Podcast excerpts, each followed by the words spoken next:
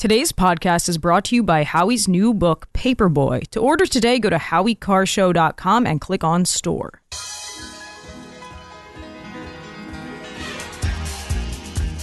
Live from the Aviva Trattoria studio, it's the Grace Curley Show. We got to bring in a new voice, a young voice, a rising voice. Grace Curley. You can read Grace's work in the Boston Herald and the Spectator. Especially Grace. Grace, stand up. Here's the millennial with the mic, Grace Curley. Welcome to the Grace Curley Show. It is not Grace Curley, but it is Karoline Leavitt, guest hosting for the great Grace Curley today on this beautiful Friday in New England. I gotta say, the sun is shining. I may have even heard a couple birdies chirping out there. Yeah, I walked out and I saw there was 33 degrees and I walked outside. It really didn't feel that bad with the sun. It was nice. It did not. It's a great January afternoon. And uh, contrary to what our great friends over in Iowa are currently experiencing, a lot of reporting out there about how Iowa Caucus Day, it is going to be bone numbingly cold. In fact, there are going to be historically low temperatures. I'm seeing like negative 13 degrees, and with the wind chill, negative 20 on the caucus day.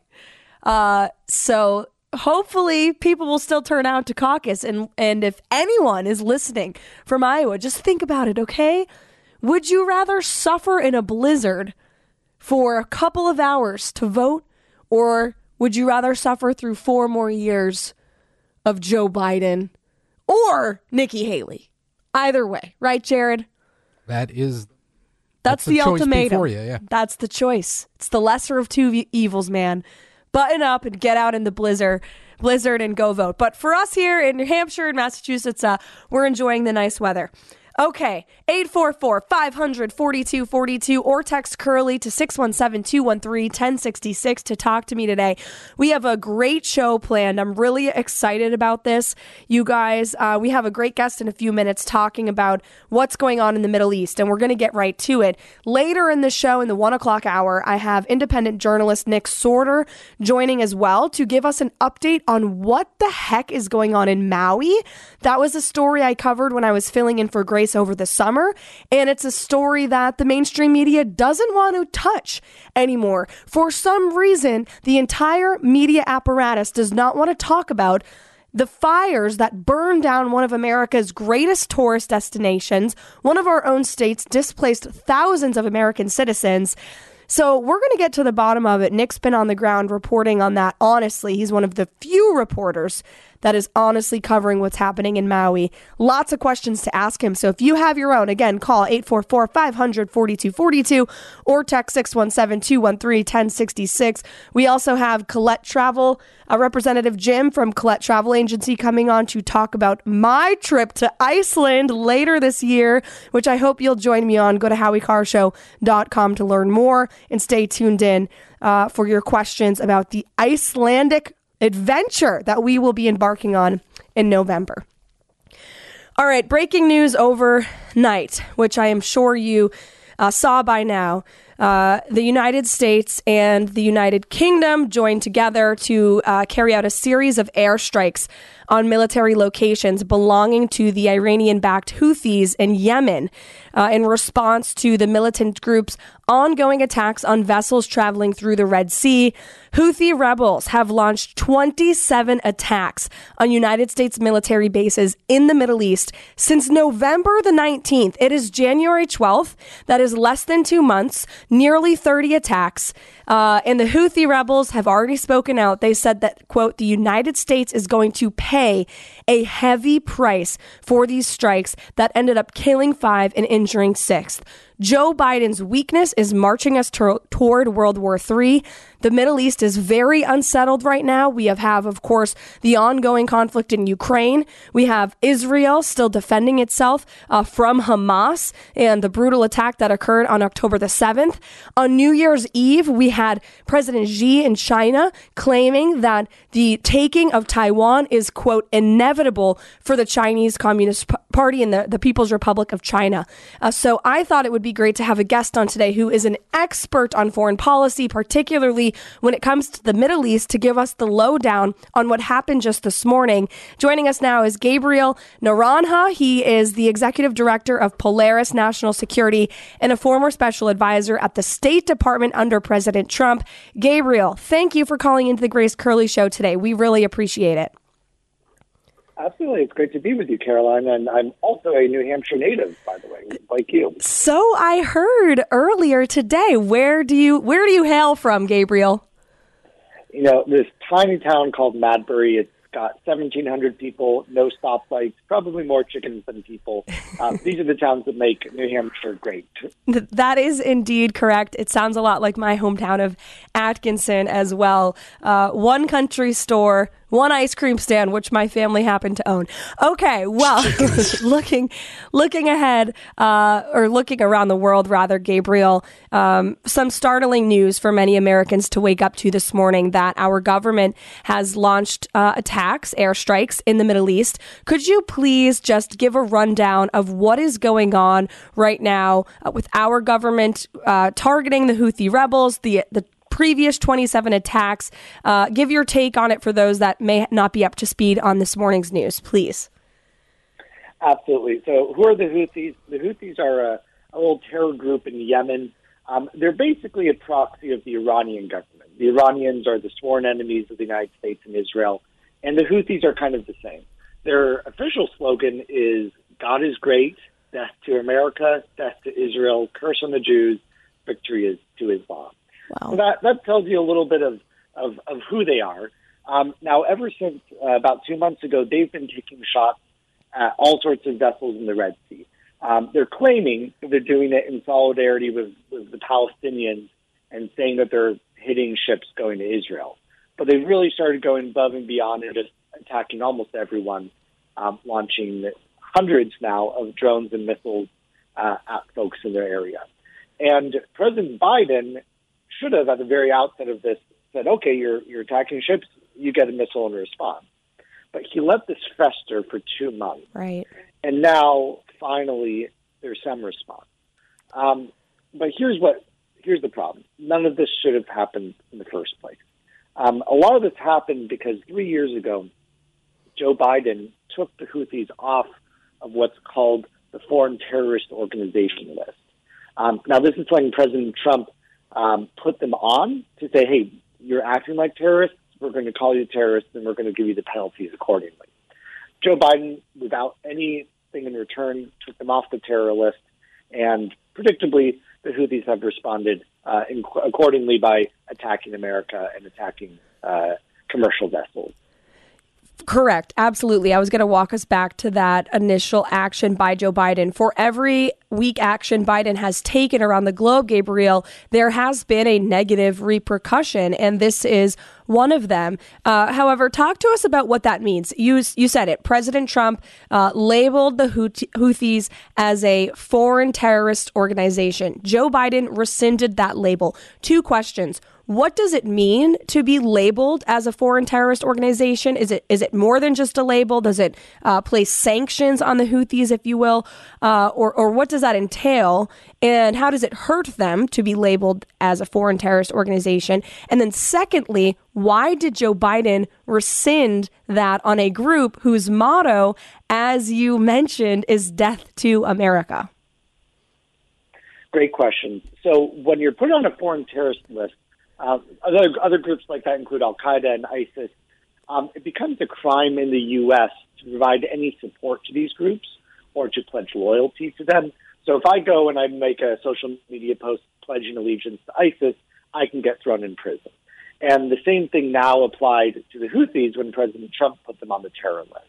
That hurts their fundraising. It hurts their ability to recruit people. Um, it makes it harder for them to carry out terror acts. Um, now, that, that's one of the reasons President Trump put them on the list. Biden had this idea that if we were nicer to the Houthis and that if we cut off arms sales to Saudi Arabia, who is actually in a war with the Houthis, that we could bring the war in Yemen, the civil war, to an end. Now, this war has been going on for a long time. It's a civil war. It's deadly. Lots of people are dying. We made the mistake, though, of saying we can just get them to behave better if we're nice to them. Um, that hasn't happened, obviously. Oh my gosh.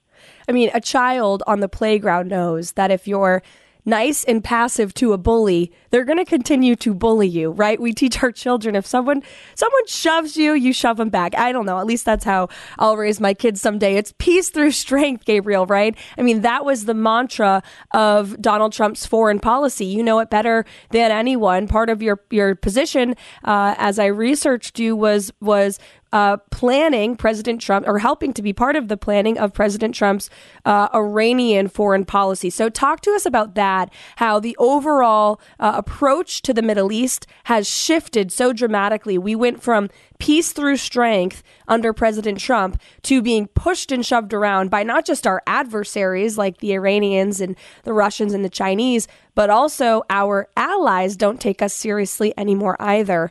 Uh, so, could you just give us a, an overall picture of that foreign policy shift and some of the most detrimental actions that you've seen Biden take uh, in that regard? Well, how long do you have for that? Um, look, you could write a thesis on that one, couldn't you? I could. You know, President Trump had it pretty simple. The guys that chant death to America, you probably shouldn't give them billions and billions of dollars. That's what President Obama had done. Trump said, look, these guys want to kill us. They're trying to ultimately build a nuclear weapon, and we're not going to help them do it. We're going to make it harder for them to do it. We're going to do everything in our power to prevent them from selling oil, from exporting things, from supporting terror groups, and we're going to impose what he called the maximum economic pressure campaign on Iran. It was extraordinarily successful, and I'm, I'm proud to have been part of it. We deprived them of $200 billion dollars that they otherwise could have spent on terrorism, on supporting the groups like Hamas and Hezbollah and the Houthis. And they were, at the end of 2020, the Iranian government was sort of on the verge of collapse. They had 50% inflation, mass protests in the street, um, they were a weak regime. President Biden came in and he reversed that all. Um, he again, it sounds like a broken record, but he came in and relieved the sanctions. He said, "We're not going to enforce the sanctions anymore, and we're going to be nice to you and talk to you, and hope that by talking nicely, they will cut off some of their nuclear activity and and cooperate with us again." The Iranians could not believe their luck um, when that happened and they exported $80 billion worth of oil. Um, so again, we went from negative 200 to plus 80 billion, and they send all that money back to their terror groups. You know, back in the day before we imposed sanctions on Iran, Iran sent Hamas about $100 million a year. Last year, because they had so much money, they increased that support to $350 million. That's why Hamas had the money to be able to do those terrible attacks on October 7th. So this is sort of the Biden policy is appease, mm-hmm. give lots of money to our enemies, and hope that they can change their views and, and be nicer to us. It just doesn't work. No. It really just backfires every time. Yeah, it's pathetic. And we're seeing the repercussions of it, not just in the Middle East, but as I mentioned earlier, uh, in Ukraine and in China as well. Uh, Gabriel, unfortunately, I have to leave it there. We have to go to a break, but this was very insightful and informative. And we always appreciate, uh, or I do, fellow Granite Staters calling into the program up here in New England. So thank you for the great work you're doing. We need more peace through strength mindsets in government like yourself. So hopefully you'll be back there uh, in 10 months or more. Thanks so much, Gabriel. Thanks, Karoline. Appreciate it. All right. This is Karoline Leavitt on the Great Grace Curley Show. We'll be right back. And if you need a getaway, I have the perfect place for you to go the Nauset Beach Inn. They are open for reservations for winter getaways, and I love the Nauset Beach Inn. I've said it many times. The most tranquil place that I've ever stayed. It's just the Cape in winter is so quiet and so peaceful, and the Beach Inn is right on the beach, so you get the sound of the ocean whether you're just sitting outside by the fire pits or you're walking along the ocean, your steps from the beach, you can see the stars at night, which you don't really get to do in the city. Um, each room has a fireplace, so if it's really cold, you know, if you get one of those cold New England winter days, you can stay in the room, be nice and cozy with uh, the fireplace, and look out the picture window because every room has an ocean view. There's two queen size beds in every room. It's pet friendly if you want to bring your dog take your dog for a walk along the beach, whatever you, you were looking for in a getaway, the Nauset Beach Inn has it. And right now, you can stay at the Nauset Beach Inn for under $200 this winter. Don't delay because these rooms go fast. Nauset Beach Inn, as I said, is pet friendly, has a view from every room, and check in is contactless. It's a great place to stay during a school vacation week or just for a weekend. So to reserve your ocean view room, go to nausetbeachinn.com. That's nausetbeachinn.com. The Grace Curley Show will be right back.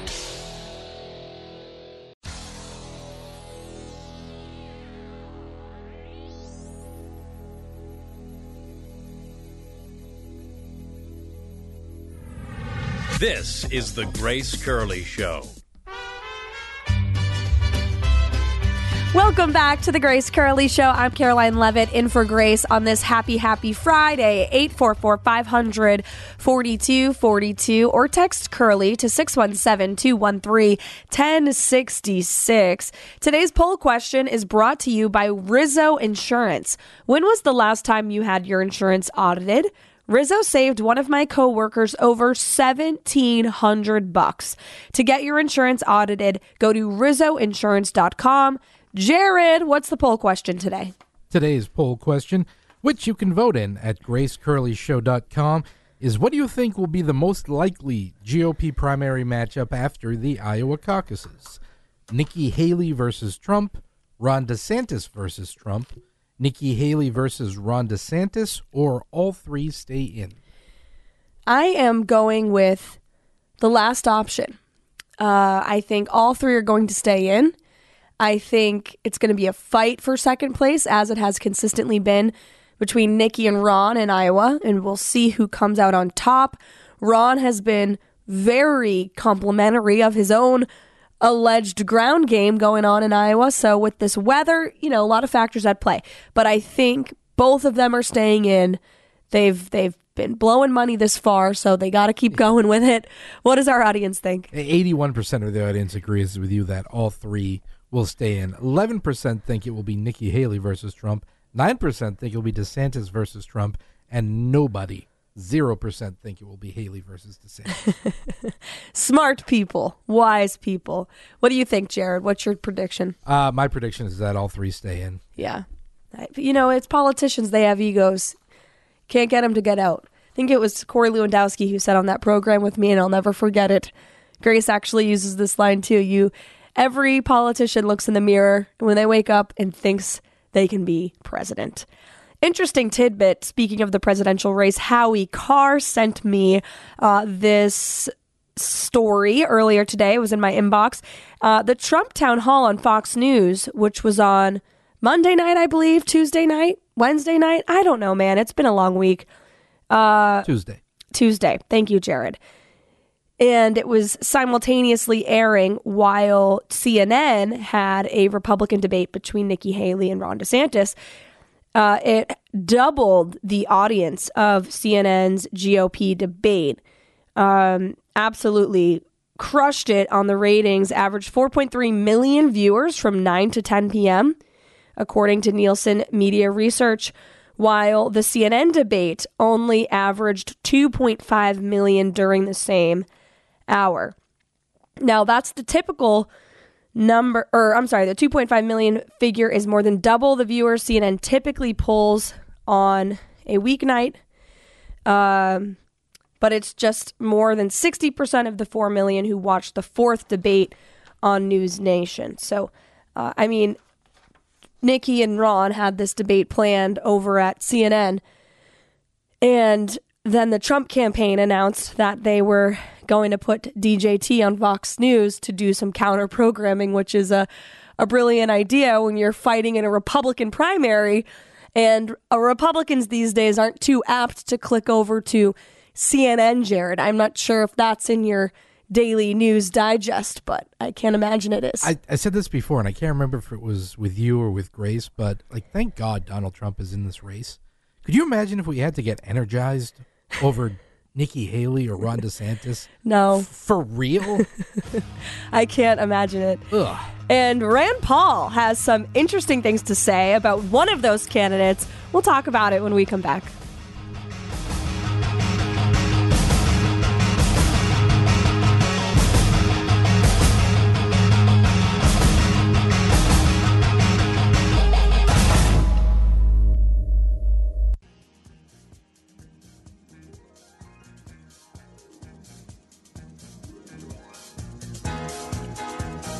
Live from the Aviva Trattoria studio. It's Karoline Leavitt on the mic for the great Grace Curley. We were talking earlier about the Houthi rebels that uh, the United States just attacked in the Middle East. And I realized I forgot to ask our guest about the fact that our defense secretary is ordering these strikes from his laptop at home. I mean, the national security risk this poses is unbelievable. And there's a great piece out in the Wall Street Journal uh, that says how Lloyd Austin's deputy ended up running the Pentagon from the beach. For four days in January, most of Washington, including President Biden, didn't know who was running the Pentagon. As we now know, Defense Secretary Lloyd Austin was secretly rushed to Walter Reed Medical Center on New Year's Day. Let's be reminded that this defense secretary, you guys, is sixth in line of the presidential succession, second in line of military command after the president himself.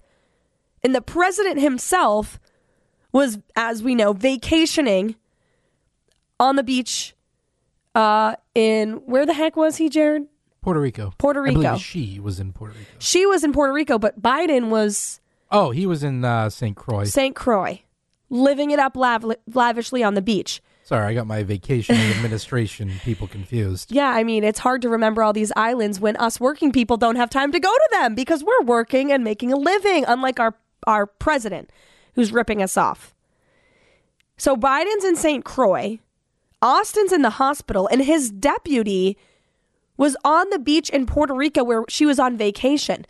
And she didn't even think it was important enough knowing her boss was hospitalized, arguably incapacitated, to get off the beach and I don't know, maybe fly back to Washington, D.C. Nope, she just worked from her laptop on the beach. This is improbable, and we need answers. House Republicans and on the Senate side, and to their credit, some Democrats too, are coming forward and saying that there needs to be an investigation and some are calling for Austin to step down. And again, we say this all the time, and it gets kind of tiring saying it, but it, you can't help but point it out. Imagine if Secretary Esper did this and the Trump admin just secretly was hospitalized for four days, didn't notify the White House. While we are embroiled in, in conflicts all around the globe, it's just incredible the incompetence of our leaders. And of course, our adversaries know that Lloyd Austin is out of commission. They're not stupid, they're watching all of this. President Trump responding to the news this morning as well. He put out on his Truth Social. So let me get this straight. We're dropping bombs all over the Middle East again, where I defeated ISIS, and our Secretary of Defense, who just went missing for five days, is running the war from his laptop in a hospital room. Remember, this is the same gang that surrendered in Afghanistan where no one was held accountable or fired. It was the most embarrassing moment in the history of the United States. Now we have wars in Ukraine, Israel, and Yemen, but no war on our southern border. Oh, that makes a lot of sense. Crooked Biden is the worst president in the history of the United States. Exclamation point. As always from DJT, he's a 100% right craziness, scary times. 10 months left of this until, God willing, we can get some real leadership back in the White House. 844 500 4242 or text Curly to 617 213 1066. Switching gears a little bit, bringing it back to local news. Uh, well, and this is Biden's fault too. We, as you know, have a wide open border crisis that is not just impacting the U.S. southern border with Mexico, it is impacting our northern border with Canada. There has been more than a 700% increase in illegal immigration coming through the Canadian border into the Swanton sector, uh, which covers upstate New York, Vermont, and New Hampshire. We have seen illegal migrants, uh, video and footage of them shuffling through the snow uh, running through the woods. Our local law enforcement in the North Country of New Hampshire, I know I talked to them, many of them, and we're about to talk to one right now, uh, is wildly understaffed. And ill equipped to deal with this crisis because the federal government has tied their hands. Not only are they grappling with the uh, illegal immigration crisis that every community in America is dealing with, they are also uh, dealing every single day with the fentanyl crisis that continues to plague New Hampshire. And there's a new story out in the Seacoast Online that says the fentanyl overdose deaths are skyrocketing in New Hampshire. Fentanyl remains the biggest killer of drug users in our state. Uh, it has, was the cause of more than 161 overdose deaths statewide uh, last year alone, uh, and there are 100. There are another suspected 61 overdoses that are still awaiting toxology reports.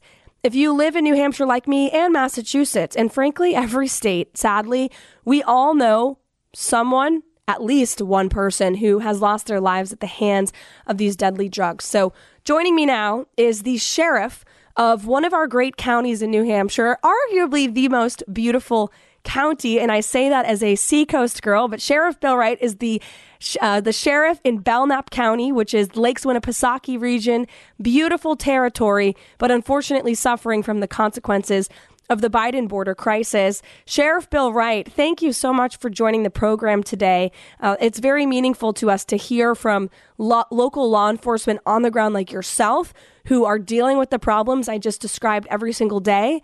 And if you could please, sir, talk to us about what you are seeing in Belknap County and also statewide in terms of both this illegal immigration crisis and the fentanyl overdoses that are are taking lives every single day in our state. Well, thanks for having me on. Uh, here in the Lakes region, which we're in the heart of the state, um, we're seeing all these opioid deaths happen, uh, just like the rest of our state.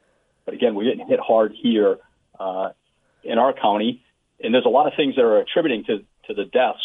Um, the opioids pr- problem, that epidemic, is of course a national-wide uh, issue but it's getting here to our our small state here, um, and, and, it's causing people to lose their homes, um, lose their jobs, lose their lives. Uh, it's all attributed to everything coming in from the from the borders. Um, all this, all these drugs are are are not manufactured here uh, in our state, and they're not manufactured here in the United States. Uh, they're all being piped in from somewhere. Mm-hmm. we know that fentanyl, of course, comes from uh, China, and it's coming across through. Uh, it ends up making its way up through the, the Mexican border. Uh, now we're starting to see it come across the, the Canadian border into into our uh, directly into our state. Uh, but it's it's all attributed to uh, open borders. It's all attributed to uh, people illegally coming across the borders uh, it, along with these packages, uh, and they're finding ways to get it into our communities. Um, and we're we're having the impact here in New Hampshire. Yeah, talk to us about that. I mean, what are your your local law enforcement in the sheriff's office and then the local departments as well seeing? I mean, how many overdose deaths or overdose calls would you say you guys are accounting for and deploying for? I mean, on a weekly basis. I'm sure it's it's a daily occurrence. Correct me if I'm wrong. And how is your staff dealing with that? I know you guys are understaffed, like every county uh, in the state. So, talk to us about you know what first of all, what needs to be done to fix the crisis and, and what it looks like, like tangibly in Belknap County? Well, one of the things that has to happen to fix this is we need to shut our borders down. We also need to, um, you know, work on prosecution and working on the judges to make sure that uh, when we do bring these people in for prosecution, that we actually are are getting uh, positive results. These people are going to jail or being deported uh, accordingly. Mm-hmm. That's something that we're not seeing right now. Is that um, you know, the courts are making it difficult that we bring people uh, in to see the, the judges, and uh, uh, there's really no, um, they're not seeing a um, a process of consequence. Mm-hmm. So uh, these people are coming in and they're just being basically uh, set free, uh, or they're being sent to these programs that, uh, for whatever reason, are not uh, working. So what's happening is we're seeing you know, an influx of these people who are being released uh, in these programs that are now giving out Narcan and things. So people are are actually overdosing, and uh, uh, you know, their partners are are now giving them Narcan. which are uh, some of this stuff is going unreported as uh, overdoses. Uh, so they're in essence saving their friend, uh, which again, a life is important. Um, but the drugs itself, uh, we need to rid of them because you know again they're killing our people and they're using our resources. Mm-hmm. Then when we do go to these calls, which is very frequent, and uh, Belknap County um, is is one of the smaller counties in the state, uh, but I can tell you that every community uh, responds to an overdose at least once or twice or three times a week. Wow. Um, and that and that again pulls resources. So it pulls our fire service, uh, and ambulance service. It pulls our police departments. Um, you know, there's laws now in place here in New Hampshire that um, uh, it's like a good Samaritan law, where if uh, you know you, these people are having these um, drug parties, drug use parties, and and uh, somebody overdoses, uh, if they call the police, then nobody will be prosecuted uh, within that um, building. What? That that yeah. So this is what's going on. Is you know again um, they're seeing it as some form of a disease, and that they need treatment. Uh, and, and that we would prefer to call law enforcement and, and first responders to get there to save the life uh, than to actually uh, charge people with this. Mm. So those are some of the complexities that we have. That again, um, we have to look at what's going on in our legislation. We have to look at what's going on in our uh, courts, and again, prosecution. Um, it all it all uh, impacts the outcome. I can tell you that um, compassion fatigue uh, is real. Uh, we we've had numerous um, people that have overdosed within our community that um, you know we've gone gone to the the rescue, if you will, and um, and then of course they either refuse medical treatment after Narcan's been administered, or if they go up to the hospital, they they later get released, and uh, and then we end up having to uh, to respond back to you know an overdose overdose issue um, the same day, mm-hmm. and and our you know our our first responders who are having to deal with this um, are starting to get that compassion fatigue, and um, you know again how do we deal with that on on that level uh, with our personnel to say that uh, you know these people are human beings and that we need to continue to uh, try to save these people. Right. Uh, but again, we we need to shut down uh, the illegal drug flow uh, into our country and into our state. Uh, we need to have uh, better laws on the books that allow us to do what we need to do to, to get these people in handcuffs and before the judges. We need to make sure that the judges are, in fact, uh, sentencing these people with harsh crimes, uh, mm-hmm. harsh punishment uh, for these harsh crimes. So uh, those are things that you know a lot of people are not talking about. Mm-hmm. Is uh, you know we talk about uh, stripping away qualified immunity for our local law enforcement. Mm-hmm. Uh, well, that's great, but what about the rest of the the rest of the criminal justice system that has just as much, if not more, uh, impact of the decisions that they're being made? Mm-hmm. So um, I think that we really need to start challenging uh, our court systems. Yes, Sheriff, many of the solutions that you are describing, protecting qualified immunity for law enforcement, enforcing harsher penalties uh, for drug dealers and traffickers, especially, and making sure law enforcement officers on the ground have more resources to deal with the fentanyl crisis, are three solutions that President Trump himself has directly proposed, and you have uh, you decided to endorse President Trump in this 2024 campaign. I saw you at the rally. You so uh, bravely stood on the stage and gave a wonderful speech in your support of his presidency. Uh, why did you decide to do that? Look, you're an elected official. When you make an endorsement, uh, there's always backlash, but you stood strong and you still do for your support of the president. Uh, why do you support him, sir, for 2024 reelection? Well, first and foremost, I look at the person that's uh, conducting the business, and, and what I saw with with uh, President Trump's first uh, term as president was we we have a lot of business that got done here in the in the United States, uh, and specifically here in, in New Hampshire that uh, were directly attributed to his uh, input, his his executive orders, and so on and so forth. So um, I want somebody who's going to be able to take take over from day one and get our country going back the way that we needed to go, mm-hmm. uh, which he started to do when he was uh, in in office. So I I do know that you know again as a political figure myself uh, that anytime we endorse anybody there is some potential uh, political backlash, um, but at the same time we have to stand up for something and we have to stand up for what is right.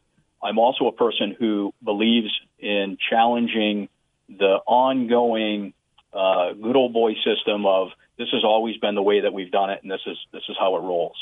Um, with a guy like President Trump in place, um, it kind of disrupts that system, and I think that there's a really good uh, process uh, moving forward in, in based on what he's previously done, moving forward to uh, to continue to to drain the swamp, as they call it, um, to continue to challenge the processes in which have been failures, but it's just been part of the system. It's time to change that. Uh, we need to we need to do things um, to move our country forward, uh, to to build a stronger military, to build a strong uh, law enforcement community. You know, again, President Trump was one of the only presidents that I know during my lifetime that stood up for law enforcement uh, while while some of the communities were were trying to break down law enforcement. They were Yeah. becoming lawless. Um, you know, President Trump stood up for us, and um, I think that's im- important for us to uh, to continue moving forward as a, a society of laws. Right. Well, now you are standing up for him, and I know it's much appreciated by many uh, across New Hampshire. Sheriff Bill Wright, you are doing uh, great work up in Belknap County. And as someone who lives in New Hampshire myself, I thank you, sir, for what you do every day to protect us. God bless you. Stay safe. And thanks for calling into the show today. That was very informative. We appreciate it. Thank you. God bless. Thank you. We'll be right back. You're listening to The Grace Curley Show.